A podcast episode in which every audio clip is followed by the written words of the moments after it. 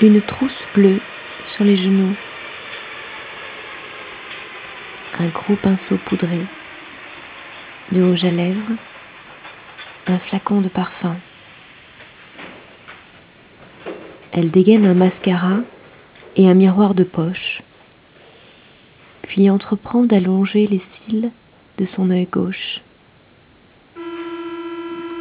Elle se tient très droite, au bord du siège, les pieds sur demi-pointe.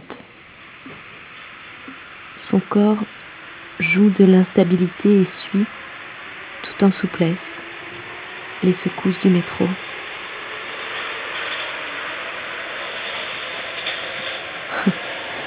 Sacrée technique.